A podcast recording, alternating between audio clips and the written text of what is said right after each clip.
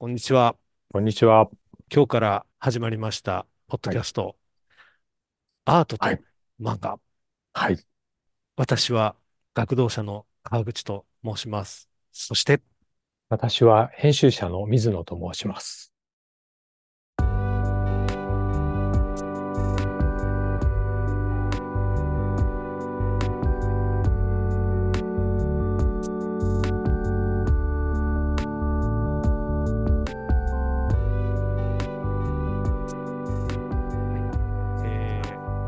さんとは、かれこれ、もう10年ぐらいですかね、知り合っそてから。経ちますね。えー知り合ってから。で、共え通の、おーしてるところっていうのは、あの、藤子不二雄 A 先生の自。伝的漫画である漫画道はい。すごく、バイブルですね。おやっぱですね、本当にね、え影響を受けておりまして。で、水野さんは、あー、はい。の、漫画も描かれたこともあるんですか？と、まあ、プロというわけではないですけど、本当ええ、に子ええ。供時代書いて、まず初めに憧れたものはやっぱり漫画家さんで、で、ん。そこから、まあ、一日中机にへばりついてるっていうことができない性格だなというのを気うん、づいうん、て、うん、中うん、うん。学ぐらいからその漫画家さんの横にいる編集者っていう存在がなんはい。だか面白そうだなって思いうん、始めて。ここから編集者になりたいと思って今に至るという感うん、うじ。あの、漫画道の中でもね、いろえんなえ、編集の方がね、出てえきますけえ、ど、ええ、僕はあの、うん、デザインの方を生りとしてきたんですが、ええ、ええ。えーデザイナーと編集者という立場からですね、はい、漫画と、はい、えー今、私も水野さんも学はい、んでいるところのアえートというえ、領域をですね、はい、横断しながら、えー今後ね、あええ、の、いろんな、まあ私たち二人でいろんなことを語り合いながら、またはい、時には、えーゲストを呼んでですね、ええ進めていくポッドキャストをはい、今日からあースタートするということでございますね。ありがとうございます。ありがとうございます。はい。川口さんの学はい。童社っていうのが何はい。だろうっていうのは気になっている人がいると思うんですが、簡単えにお話しますと、え、おーまあ昔、えー漫画少年という雑ええ、誌を、えー出版していた、あーささやかな出版社いやがあいやいや、りまして、伝説の出伝説の出ね。版社がありまして、ええ、えーそこのあの、加藤健一さんというですね、うん、あの、創業者のお方のすごい考えに共感しておりまして、まあ、屋え。え、号をね、まあ、うん、継承しながら、あー、いろんなプロジェクトを進めていってるとです。まあ、うん、いずれ、ポッドキャストの中でもまたご紹介しええ、ていける機会があるかなと思いますけど、はい、ありがとうございます。してます。ありがとうございます。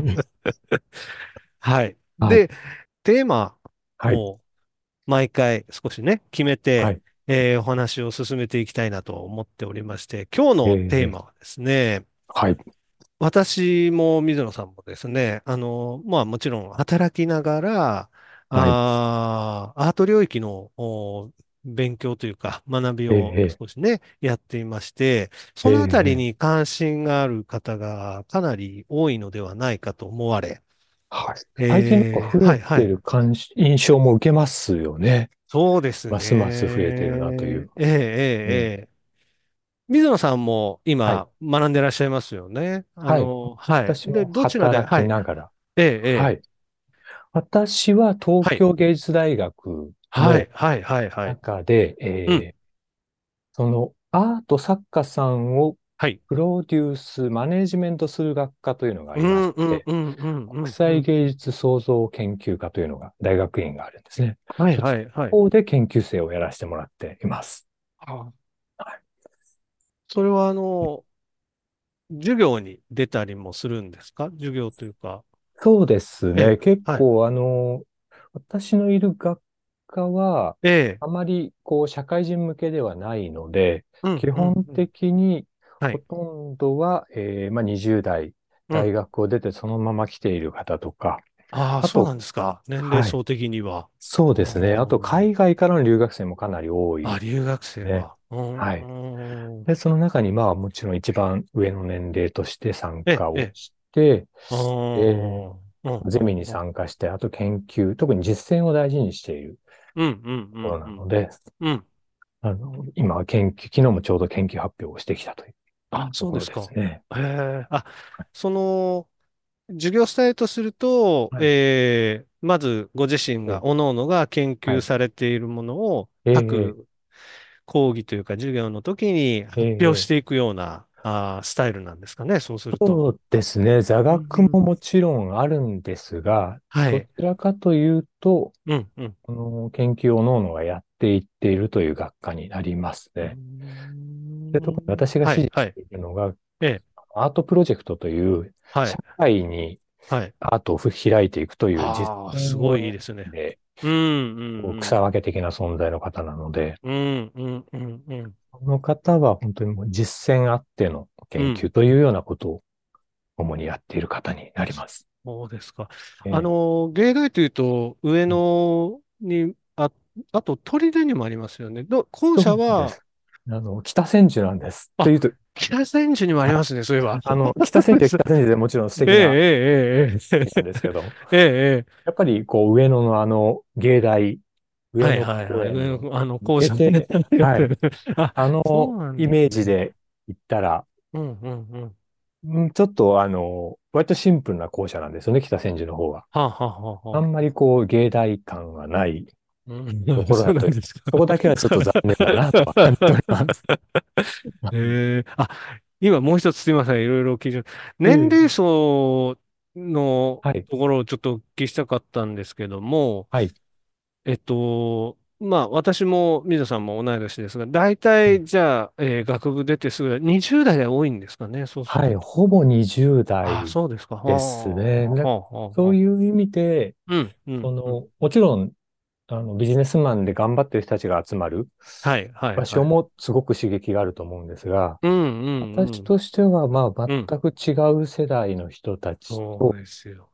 へえ、それは大きい議論ですね。したり、特うん、にアーうん。トという、まあ、やっぱりビジネスとは全く違う領うん、域について語り合えるっていうのは、うん、すごくうん、うん。価値が高いなと感じてますね。ああ、それね、確かに、あの、僕もそれ結構思うんですけど、なかなかえ仕事しててね、やっえ、ぱりえ20代前半の人たちと出、会うことがもう本え当少なえ、くなってくるじゃないですか。そうですよね。そうするとね、いきえなえ、り仕事でね、現う場で入っん、てといったときに、う彼らのそのん、思考というか、思ってることうん、がね、すぐにええ、キャッチアップできなかったりすることもあるんで、まあ、貴重な機会そうですよね。ですよね。そえういう場がえ、あるっていうところはそうですね。よね。確かに。うん、うん、うん。年齢層じゃあ、川口さんの通はい。われていたところはどはい。んな年齢層なんですか？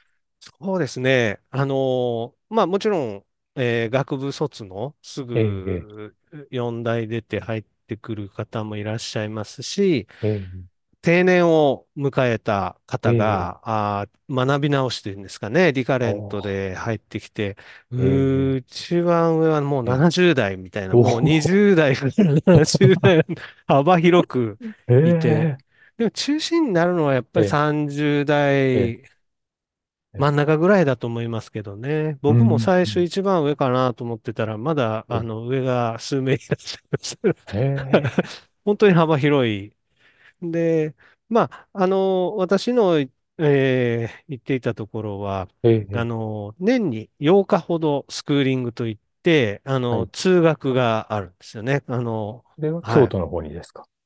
そうですね。京都のええ、方にもあるんですけれども、ええ、えーサテライト校舎がですね、あの、ええ、神宮外苑にありまおして、お、それはいいです僕は、はい、青ね。山一丁目からとぼとぼ歩いて、えあえ、の、行ってました。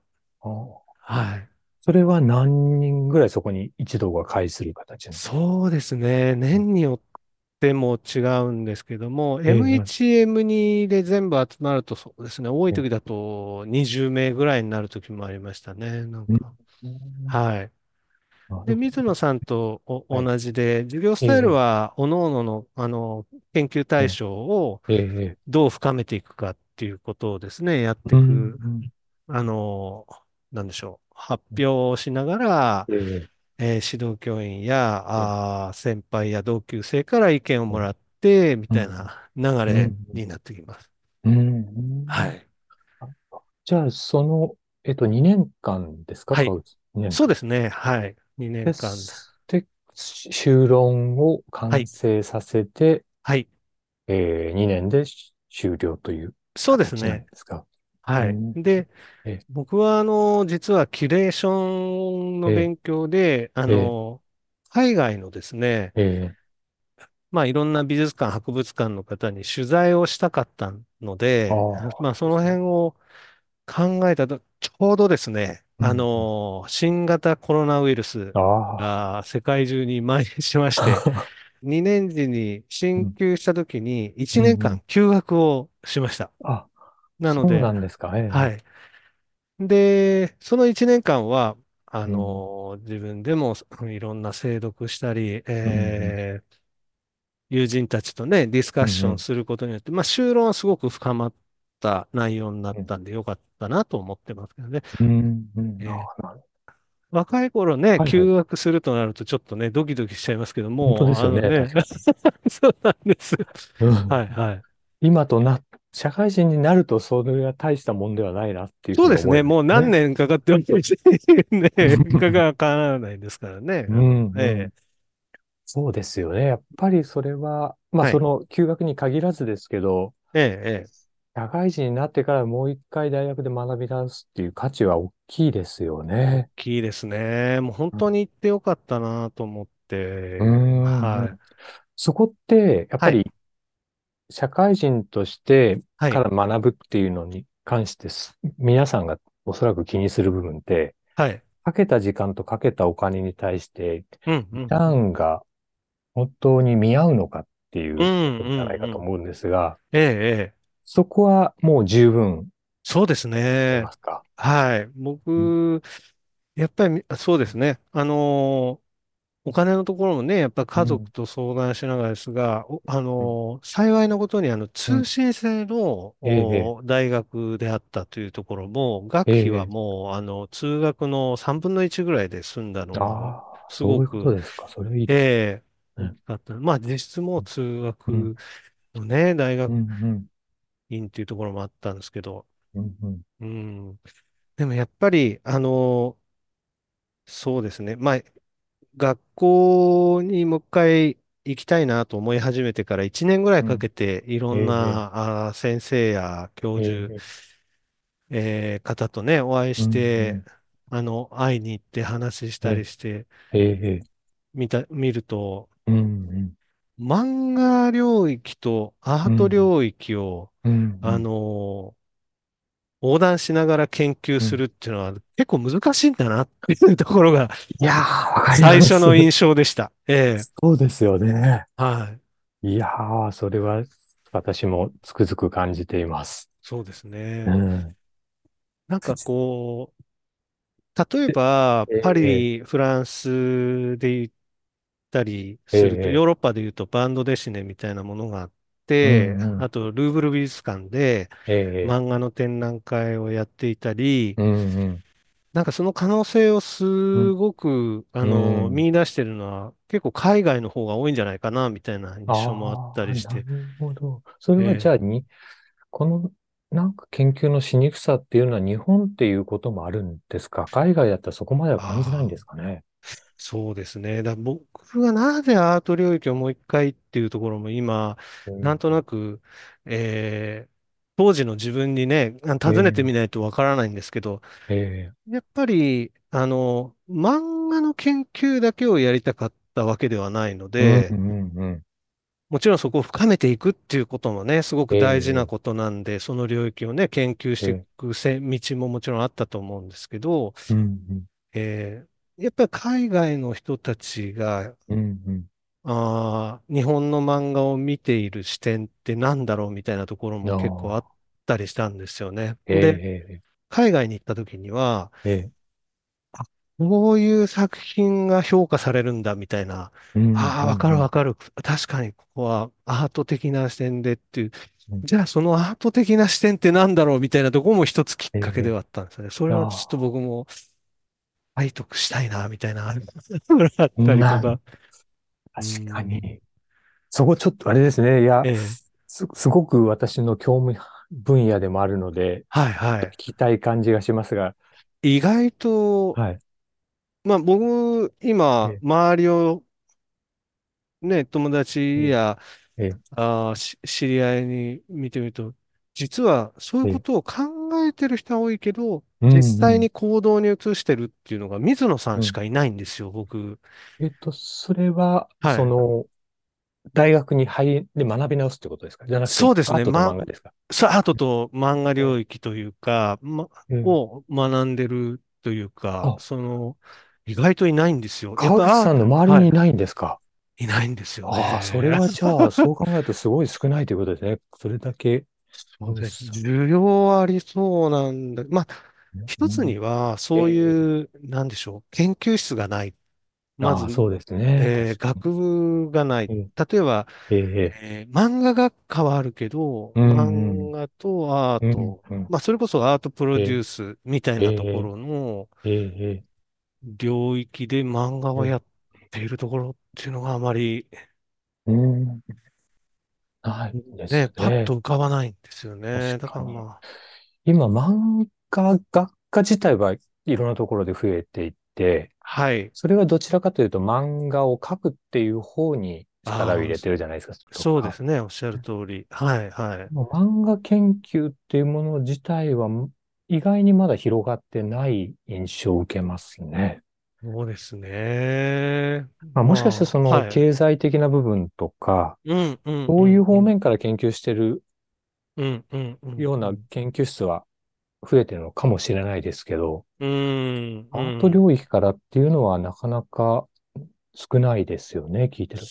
そうですね。まあ、その辺をね、今う後、ん、広げていけるといいうかなとは思うんですけどね、きっとね。確かに、確うかに。ん。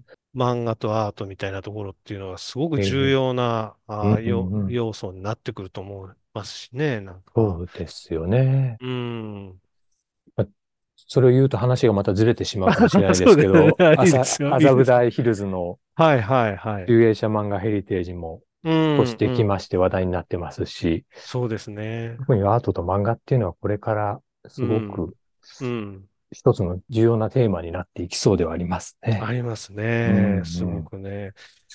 そ、こに何が入ってくると、やっぱに。りいいのかなっていうのはちょっとね、うん、考えていく。うん。まあでもそこにヒントがあるってことは、なんか価値ええが、新しい価値がね、見出せそうだええっていうのはなんか、ええうーん。ね、そこはちょっと実は昨日、あの、はい、はい。お世話になっている芸大の教授の方と会ええ、食をして、はい、はい。そのあたりに関してもいろいろこうアドバイスをいただいたので、ああ、そうですか。えもし、一個あの、おそらくこの社はい。会人が学ぶとはっていうところで、ええ、ええ、ええあの、気になっている人が多いんじゃないかなと思っていること一はい、個あって、はい、川口さんがそ、その入学を決めて1年ぐらいいはい、ろんなこう教授に会いに行ったって言ってたじゃないはい、はい、ですか。はい、それは、はい、まず私がその芸はい、大に会い出し、あの、学ばせてもらうってことになってから、一はい。番びっくりしたことだったんですよね。あ、そうですか。はい。ええ、ええ、ええあの、てっきり、私はあの、四大を出て、そのはい、就職したので、はい。もう、あの、水野さん、大、京都大学ですからね。ええ、あ、ええ、はい。はい。うんあの、一番ダメ人間を輩出いやするいやいや、大学です。せ 日本の最高学位ですからね。ええ、ええ、で、それこうん。そその大学入学って、はい。まあ、センター試験を受けて、うん、試験を受けて、まあうん。言ってしまえば公平に機会が割り当てられている、はい。誰でも、まあ基本的には誰でも受けられるうん、うん、うん、うん。区民でなってるじゃないですか。ほうほうほう。それと大学院入学って全然違うんだなということを痛感しあて、あ、確かに、でそうある意ですね。味すごくこう、コネクションがものを言ううん、うん、うん。こうものですよね。そうですね。別にこう、もうん、ちろんうん、誰でも、あの、申し込みはできるけれども、うん。ほぼそういうこう、ネットワークなしで受けたところで、まそうですずほとんどね。通ることはないらしいですし、そうですうん。ね。いきなりだと、やっうんぱりね、受け入うんれる。またこれがビジネススクールとか違うらしいですが、はい。特に一般的なその研究室に所属するっていう形になると、ええ。あくまでその教授が受け入れるかどうかうっていうん。ことで決まる感じは受け、そうですね。たというか、あの、私のそうだと思います。そうですよえね。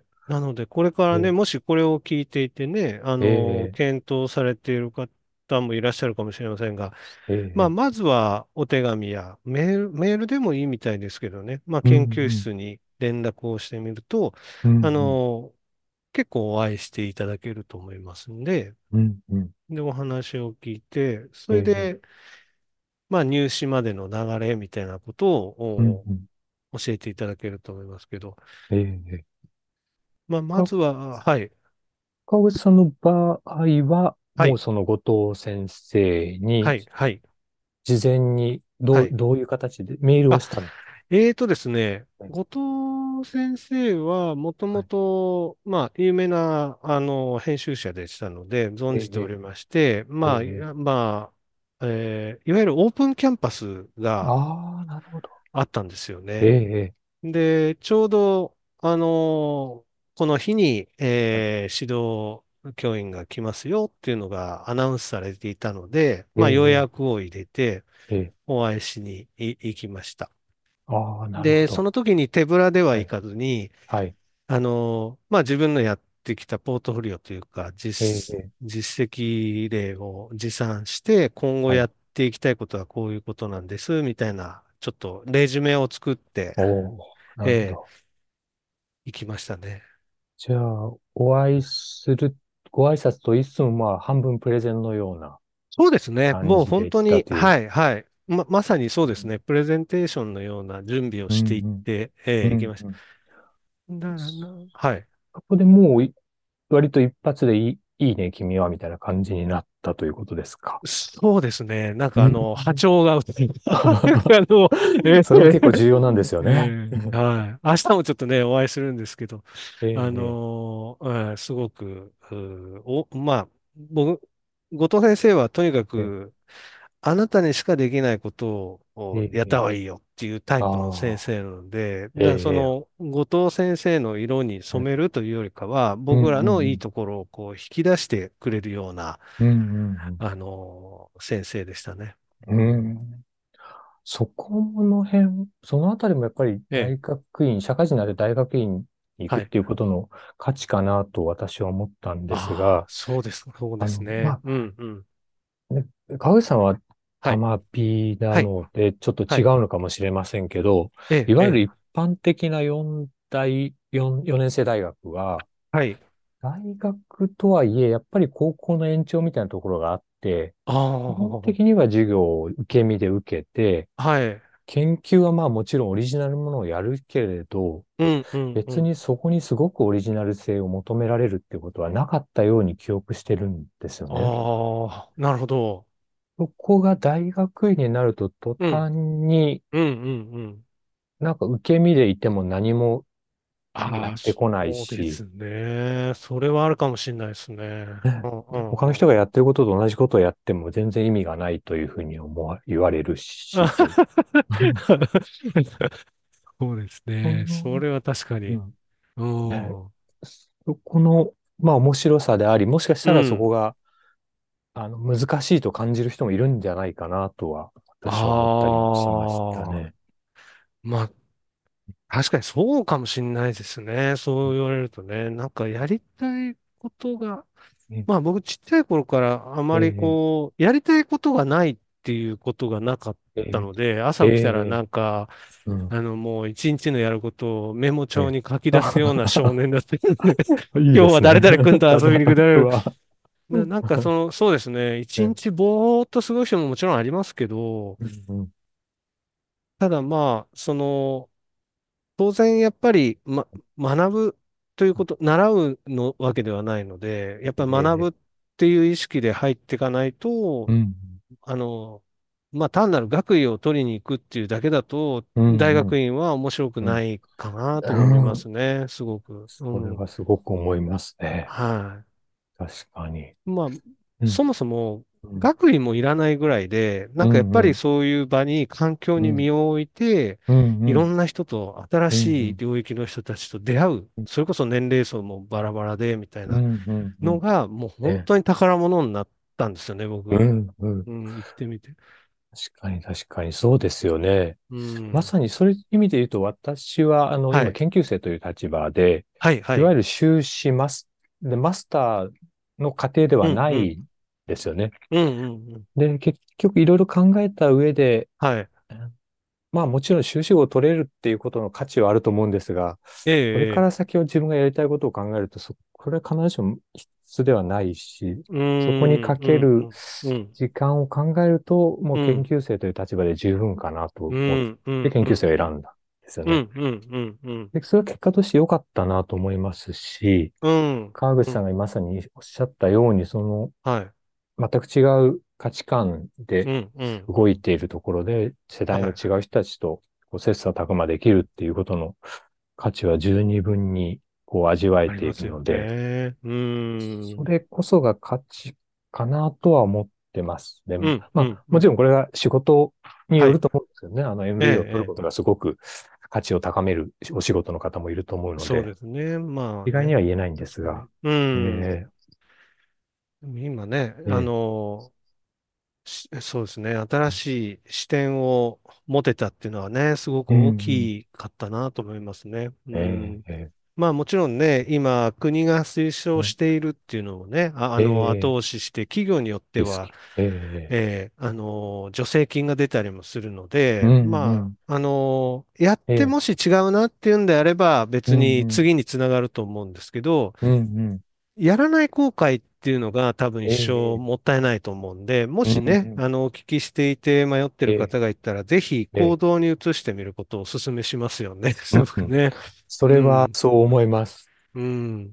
これが、思い立った時が吉日だなと思うので、うん、うん、とうん。私は正直早いうちに言っとけばよかったなと僕もね、本当にそう思いますね。て。そうですか。ええ これうん。10年前になんでやんなかったのって今ね、ですよね。思いますね。ええすごくそれはね、ねえ。もか、ちろん、あえ今の年だからうん、た部分もないとは言いませんが、うん、うやっん、ぱりもうちょっうん。と若い時に言ってた方がよかったなとは思いますね。そうですね。僕ね、そうえそう、あの、赤塚理恵子さんえに、えもう、理恵子さんもあの、美大に、ロンドンの美大、難しいとえころにえ行かれて、お大学院に行ってるんですが、ええ相談しに行ったんですね、実は。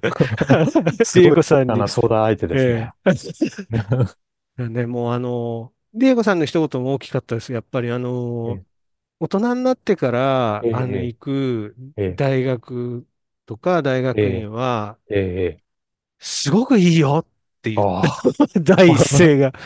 私もやっぱり大人になっえてから行ったから、あうんの、うん。もちろん大変だったけど、ええあの、大人になってから行ったからうん良かったっていう部分がすごく大きかったっておっしゃってたんですよね。うんうんうん。それ今になってわかり。ますけど、当時はね、あうん。の、どうしようかななんて、もう、いろんな人の意見を聞く、どうしようかな、どうしようかななんて言ってる時だったんでね、一ええ年ぐらい。ええ、そうです確かに、いやそうですようん。ね。あ、はあの、ある意味もしかしたらこれから必要な能力ってこれかもなえ。と思ったことがあったんではい。お、すよね。なんでしょう。ええ、ええ。それが茶道の世界って言っはい。てしまえばその10年やっても一人前になれないっていう世界じゃないですああ、か。なんですよね。はい、うん。はい、はい。で、うん。えー、それゆえにええ。新しいことをやろうとする人をすごく潰そうとする機運があるらしいんですよ。おー。だからこう、まあ普。通に考えると、もちろんええ、そういう極める茶道は大事ですけど、ええ、ええ。こう、エントリー的な初うん。心者でも軽く楽しめるような茶道の形があってもいいじゃないですか。いいですね。それがうん、結果としてうん。茶道のこう人口増に増やしうて、ん、うん。でもそれを頑くなに認めないらしいんですよね、本流の方々は。うーで、それにはもん。ちろんその芸を極める道をこう、えー保うん。ちたいといううん、う気持ん、うん。ちもあるんですが、うん。それとは別にやっぱり経うん。済的な理論、ぎ原理があり、はい。要はあの世界ってお稽古事で回ってる世界なので、ええ。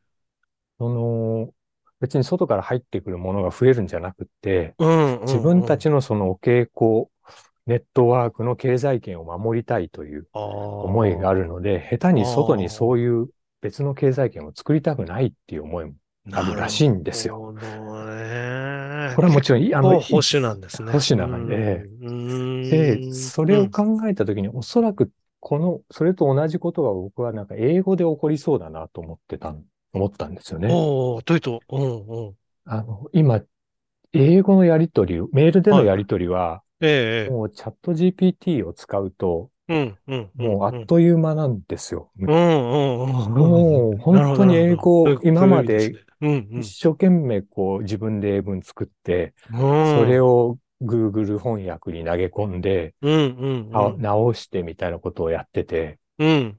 それすらも、まあ、一昔前だったらもっと辞書調べてとかやってたわけじゃないですか。はいはいはい。それが Google 翻訳ができたことで楽になったんですけど、もうチャット GPT を使うともうもっと楽なんですよ。本当に楽。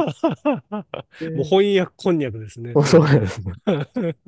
で、これもうんう私もなんかうっすらとはちょっとは勉強、英語を勉強していますが、いやいやいや。もうやめようかなと思ったんですね、これをやって。もうそこまでいっちゃうっていうんですね。もう本当に意味がなくなりそうな気が、そのやりとりに関しては。で、そう、おそらくだからあと数年経つともう英語って別に、というか外国語って別に喋れる必要なくなるんじゃないかなと思っていて、で、その時に何が起こるかっていうと、結局茶道と同じように、ええ今まで必死で英語を勉強してきた人、そこにでそれでつながるんですね。あ、なるそほど。の人たちは許したくないと思うんですよ、そういう状況を。うんうんうんうんうん。で、そうすると、うん、実際は必要ないんだけど、一生懸命抵抗しようとして、うんそんなんじゃダメだ、英語、AI 使った英語のコミュニケーションなんかコミュニケーションじゃないみたいなことを言い出してくるんだろうなと思っていて、で、それが、うん茶道よりも圧倒的に人数が多いし、世世の中で、での発言権が強い人たちが英語喋る人たちって多いので、うんうんうんうん。そこでこう揺れ動くた人たちがいっぱいいるんじゃないかなと思ってですね。で、うん、そう思った時に、あの、まあ、英語を別に、英語を勉強することをディスりたいんじゃなくて、はいはい。おそらくこれはこの先どんどんどんどん起こってくることだと思うので、うんうんうん。それを考えると、そうんのスキルの陳腐化がどんどん起こってくるだろうなと思うと、あそのスキルの陳腐化を。認める能力こそがこれからすごく必要な能力かもしれないなと思ってそうかもしれないですね。から、なんかこう大学院で学ぶのいいよと言いつつも、そこで学んだことがおそらくあっという間に陳腐化すると思うので、確かにね。そうですね。するとまさに学んだ内容よりもその、うん。そこで得た価値観の変化とか、うん。人間のネットワークのことの方を重要視した方がいい。で、大学とか学ぶうんテーマを選んだ方がいいのかなというふうにうん思った。うん。感じです。まあ今ね、お聞きしてて、まさにね、え絵を描くっていうことも、それええ。に近いところがありますよね、やっぱええり。え。僕も今やっぱね、そこはちょっと判断軸がまだね、あの、え明確にあるわけではないので、ええ。まあ明言を避けますけども、でえも、えいずれ、やっぱり、あの、人がもちろん絵を描くことと、その何かを作るときに AI を通して、ええ。ええービジュアルを作るってことは、うんうん。まあなんかもうすでに起きてますけど、うんうんうんうん、そこになんええ。かその、是非を問うのはちょっと違うかなっていう思ってますね。なんか確かに、確かに。うん。うんうん。あの、もう本当歴史的な転換期だとは思いますよね。ええええすごくその、うん、AI やそういうもの、生成系のものっていうのは、えものすごくいろんなレベルで、この10年でものすごく本当に何度も言っちゃいますけど、うん えー激変すると思いますね。まあそのそうですよね。え対応していく能力っていうのも問われてくるでしょうしね、いろいろ。んうんもちろん情報も持ってないといけないですけどね。うんええですよね。いや、川口さんはどう思ってるか聞いてみたいことが一個ありまして、ええあの、私がええ、ウェブの師匠とはい、思っている人がいて、はい、結構付き合いが長いんですけど、ええ、その方が、まあ、はいいわゆるアルファブロガー的な存在だった人はい、はい、はい。で、まあ、はいずっとウェブにどっぷりな方なんですよね。はい、はい。なんかウェブ上で何かやりたいなと思った時とか疑問に思った時は大体その人にうん。あのアドバイスを求めるっていうような人うん、なんですけど、うん、うん、うん。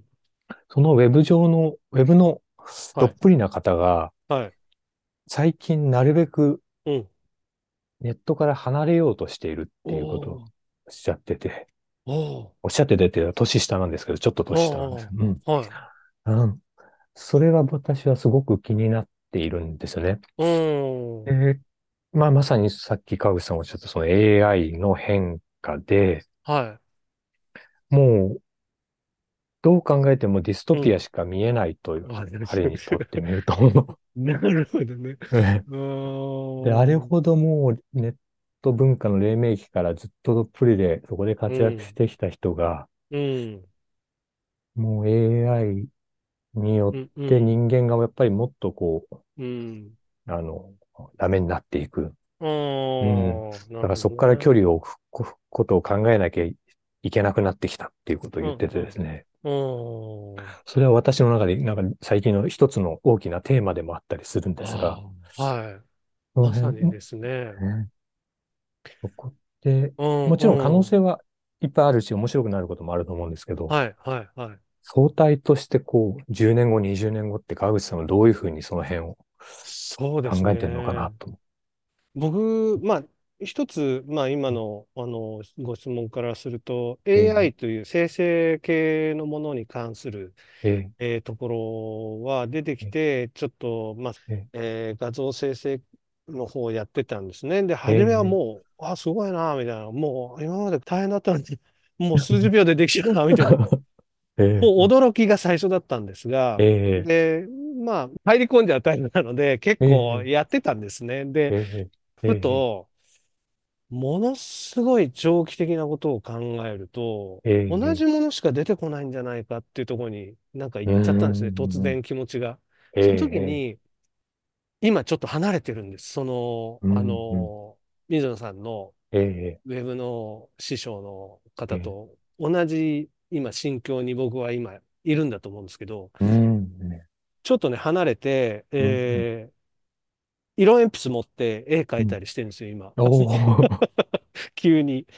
なるほど。ええーなんかね、うん、鉛筆を持って、えあの、ー、コピー用紙いつも大量にあるんですけど、えー、えなんか今までは、あの、パソコンの中から急にね、いろいろうん、やってたことを手うん、でやりうん、出すっていうのをもう一回、な、なんでかわかんないですけど、やってうん、るんですよね。で、えー、それは多分そこにあ、うん、あの、ポイントがあって、うん、ずーっと同じこことを入力できるようになったら、みんなうん、が同じものをできていっちゃうなってとこうん、に、ちょっとうん、飽きちゃったっていうのがうん、うんありますね。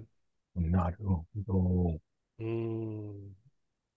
そうですね。うん、まあ、と、その作家うん、論みたいになってくると思うん、ですけど、作家とは何かみたいなところ、になってくるとうん、うん、思うん。ですけど、あのーその作る人が何、を思って、どう、作るかっていうところ、だと思うん。ですよね。うん、で、うん、当然ながら AI で作うん、品作る人ももうね、いっうん、ぱい出てきてますのし、うん、うん、今ここはあの勉強過程なので、僕もあの今発言してますが、おそらえー、くそれは違うよって言ってくれるささる人もいると思うんで、そこはうん、いろいろ僕もね、学びうん、の機会うん、にしたいとは思うんですけど、えー、もう一回今うん、僕の興味は、うん、あー人間が手で絵をうん、描くっていうのはどういうことうん、なのかなっていうのを、ちょっとん、自え分で体験しながらもー、作っえてる人を観察している状況ー、ですね。おー、なるうん。ほど。は確かに。ああ、それはい。はい。面白いですね。作う品をどん。うつ、アーティストが作品を作るのかっていうよりは、はい。人間を、人間が絵を描くこととはどういうことかっていうところまではい。立ち戻るのは、今こそ可能性があり、おなんかありそうですね。そうですね。うん、なんかその辺がすごうん、く今、うん、人間ってうん、やっぱり道具を使い始めて何かをうん、表現し出すと思うんですけど、うん、うん、その頃と今うん、僕がこう鉛筆を持って絵を描くっていう行為はうん意外とそんなに変わってないんじゃないかな。うんうんうんうんうん。だからまあ当然出てええ、くる、そええ、の、作ったもうん、のっていうか作品とします。たとえ仮にね、うん、作品とうん。します。アウトプットにの表現の方法ってものすごく変わってると思うんですよね。そええ、のええ時代。はい。私が、ええ。今、川崎市の高津区あ、と一緒にやっている、きしたい。うん。ええ、漫画をうん。書く人の人口を増やしたいといううん取り組みをやって。いて、それは決して、すごくいい。えええ、ありがとうございます。川口さんに褒めてもらえて嬉しいんですが、毎回。いあの、そうなんです。はい。漫画家を増やすのは、それはそれで、まあ、し、あの、し私の仕。事として重要なんですけど、はいはい。当に趣味として楽器演奏だったりとか、スうんポーツのようなうん気持ちで別にプロを目うん。指すんじゃないけど、漫画うんうを描くっていうんようなうんうんうんことは、や、を活動していて、うん。うん。それはこれも、もちろんもあれですよえ、ね。あの、会社の仕事とは別にされあ、てるっていうこはい、となんですね。全く別で、まあ水野さんのプロジェクトとしてね。そうですね。あそこもの、すごいですよね。うんうん。そこもまあ、あの、芸大の研究にもつなげていきたうんういなということでやっんうんうん。ている形にななるりますほど。ね。うんうんうん。ねここももしかすると、その、さっはい。き川口さんおっしゃった人間が絵を描くことっていう原始的ああ、なころ、い。衝動とも何か結びついてうんいうん。くようなものにできたらいいなと聞いててあ、思いました。はい。えそうですね。僕もあの、実は、すごくそこが研究対象でもあって、え、あえの、まあ、水野さんの前やられたプロジェクトで言うと、え、12歳の文学賞っていうのもありえましたよえ、ね。はい。で、その、僕はやっぱり、あの、コロコロコミックってあいう雑誌も今ありますけど、えあえ、れに投稿するよ、はがきあ漫画を投稿するコーナーがあって、はい、はい。あれがあったから今があるみうん。たいなところもあるんですよ。で、ああ、やっぱりその水野さんが今、え川崎市の、おまたね、あのか会を重ねてそ、そのお話も詳しくね、お聞きすえる機会をえ、設けたいんですが、はい。すごくいいのは、その、なんかクリエイティブマインドの創出っていうところが僕は結ええ、構研究対象なので、ええ、なんかそ何かを初めてうん、表現し、したいっていううん、気持ちを持つことうん、がすうん、ごく、うん。で、プレイしてるのとちょっとええ、違うんですよね、やっぱり。うん、うえ、ん、うん。絵を描あくって。もちろんゲームうん、を、うん、テレビゲームを、やる、プレイすうん、るで気分転換するっていううん、ことももちろうん、んすごく今ね、現代のうん、子はうん、大事だと思うんですが、うん、その誰かが敷いてくれたレールの上をうん、なんかただ行くだけではなく、自分でその道を作っていくようなことをできる人がええ、増えていくことが大事なんじゃないかなと思っていて、まあそうのん、ね、この間あの水野さんにお話を伺って、そのプロジェクトええ、本当にね、いい、いいなと思ったんですよ。ありがとうございます。えーこれなんかあの、うん、いずれどこかでうん、なんか本になったり、うん、うん、あね、発ええ、表できる機会があったりとかするとね、うん、皆さんもごうん、覧になれると思いますけどね、なんかえいいですよえ、ね。そういう機会がまたあるとね。確かうに。いいですん。ね。うん。あ、全然、あれですが、それでえ、言うと、この、はい。ポッドキャストは今日からえ、始まって、はい。はい。なんか、いずれ、いや、夢としてはこのチはい。ャンネル、番はい。組ですかね？この番組番組の、はい。はい。本が出るような、書籍が出るようなああ、いいですね。チャンネルになるといいですね。そうですね。なんかうん。まとまって、うん、うん。それ自体がまたね、え研究みたいになってきたりとか、え、これええ、をきっかけにね、ええ、漫画やアート領域を学んうん、でいきたい、うん。あるいはそこをね、なえりわいとしえ、ていきたいっていう人たちが増えたら、すうん、ごく嬉しいでうん。すよね。そうですね。えまさに。研究っん。てボールを渡すことだって昨日おっしゃっていおて、ー、その教授のほ方が。う。あ、そうですか。え確かにそうだ。なと思ったので、うん。何かこのチャンネル、このポッドキャストからなんかボーうん。ルを生み出せるといいですね。いいですね。すえごくそこが僕も、あえの、すごく楽しみにしているところがありますね。ええ